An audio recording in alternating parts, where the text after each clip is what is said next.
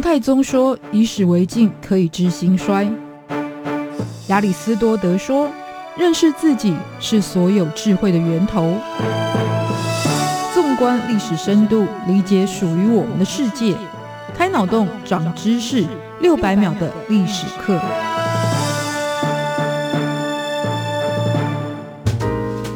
认识过去，才能够掌握未来。欢迎您收听这一集六百秒历史课，我是维珍。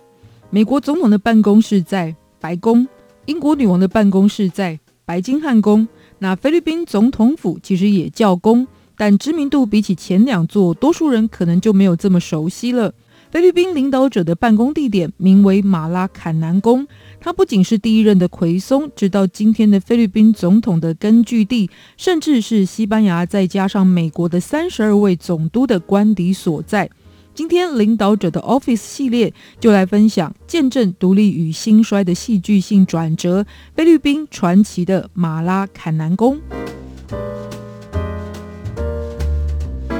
在认识这座总统府之前，先来听到菲律宾的在地朋友怎么念马拉坎南宫。马拉坎娘，马拉干娘。好，刚刚是我请到我的菲律宾家人来分享关于马拉坎南宫在地人的正确念法的分享。那说到这个名字的来源，其实就是菲律宾的他加禄语，指的是渔夫所在的地方。因为这个区域就有通往马尼拉湾的河流经过，而宫殿所坐落的地方是马尼拉的圣米格尔区，不只是菲律宾高等学府的聚集地，更是全球知名的胜利啤酒的缘起之地。没错，胜利啤酒是菲律宾的知名品牌。那在一开始是谁在这里建了这座宫殿？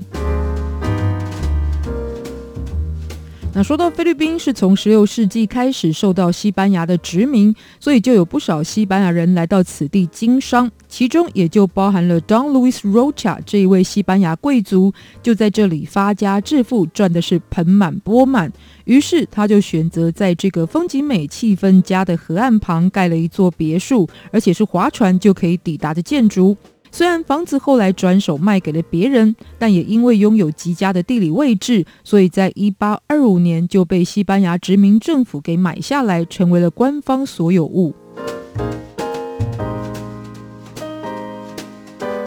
但是在过了四十年之后，到了一八六三年，原先是位在于马尼拉王城区的总督府，因为遭遇到大地震而完全损坏。本来是作为官员夏天用来避暑的马拉坎南宫，也就成为了新的总督府。那跨越了一百多年，直到今天，其实就一直是菲律宾最高权力的象征。而且从总督时代到总统时代，这一座建筑不只是办公用，而且也有着官邸的功能。那最初马拉坎南宫的建材就是使用木头与泥土，在格局上也是一座比较别致的小房子，因此第一位住进来的总督就觉得空间太过狭窄，也就开始进行了扩建工程。可是菲律宾本身就是一个台风多、地震也多的地方，再加上木造建筑其实容易发生火灾，所以今天我们所见的马拉坎南宫，虽然在基本上还是完整保留了最初西班牙式的建筑。架构，可是我们所见到的模样呢，其实也是经过了多次的重建翻修。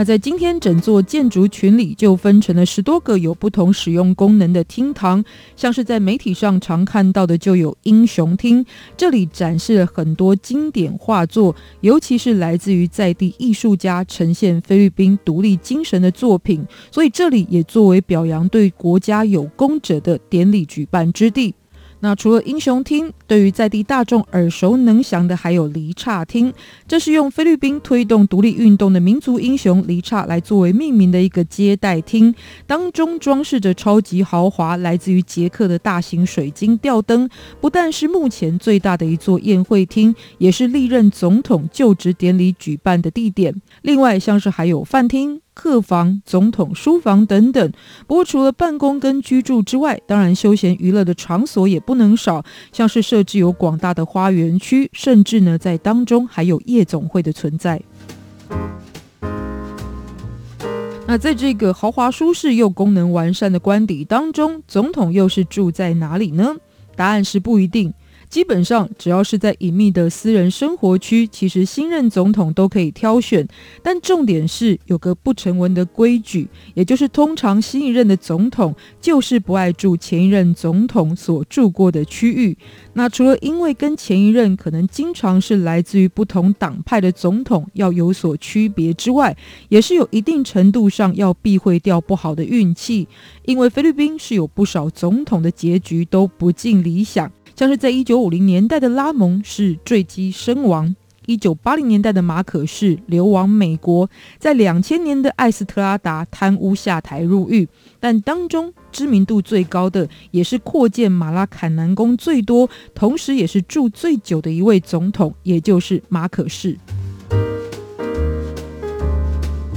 马可仕以及他的家庭在马拉坎南宫足足待了有二十一年之久。那要问说，菲律宾不是选举制产生的总统吗？而且以前的总统是任期四年可以连任一次，最多只能当八年。那这二十一的数字是从哪里来的？这是因为马可是在一九六五年当选总统，并且成功连任之后，又在一九七二年宣布戒严，所以就是一直把总统职位进行到底的概念，直到他在一九八六年被推翻为止，都是一直坐在领导者的大位之上，直到人民包围了马拉坎南宫，最后他才在这个地方被美国的军机接走，最后流亡美国夏威夷。于是，在一九八六年马可仕下台之后，其实总统任期就修改为六年，而且只能做一届的总统选举新制度。这就是要杜绝像马可仕这样的专政人物再次出现。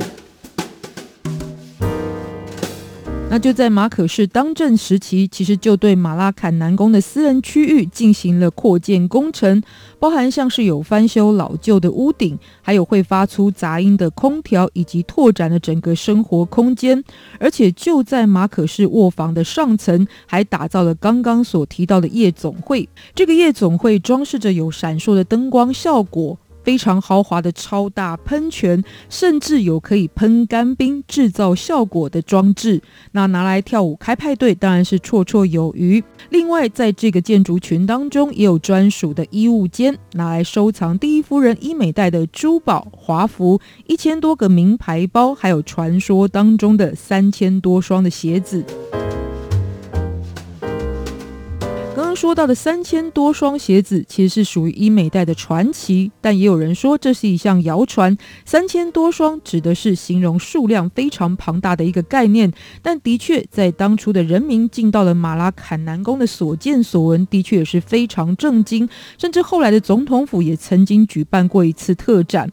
可是，如果说伊美代是马拉坎南宫的传奇之一，那这一座宫殿还有另外一种传奇，就是存在不少的灵异故事，甚至连菲国总统府的官方网站都曾经开辟专区来介绍这一些鬼故事。有人说自己曾经拍过没有头的侍卫站在门口，也有服务人员说到，经常会遇到以前过世的总统们一起在宴会厅聚会抽雪茄，甚至钢琴会在半夜突然自己弹。弹奏，连马可仕都说自己曾经看过穿墙而过的鬼魂，这也让这座历史建筑蒙上了更神秘的色彩。于是，在一九九零年代之后的总统，除了阿若玉之外，几乎都不曾入住马拉坎南宫，而是在附近寻找适合作为官邸的地方来居住。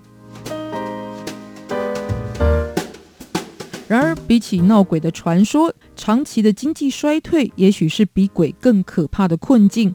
菲律宾并不是没有过风生水起的好日子过，曾经为独立而奋斗。曾经努力摆脱大国的控制，甚至曾经在一九七零年代作为亚洲仅次于日本的经济大国，但后来却因为领导者的方向错误，导致了今日有两千多万人是沦落在生活于贫穷线之下。这也可以见到来自于独裁所造成的破坏力道，是之后长时间可能都难以弥补的。那在今年的五月，菲律宾也就要再次举行总统大选。马拉卡南宫将迎来新的主人，也将迎来再一次的改变，让国家命运有重新洗牌的机会。也许也正是民主制度最优越的地方之一。六百秒历史课，我们下次再见，拜拜。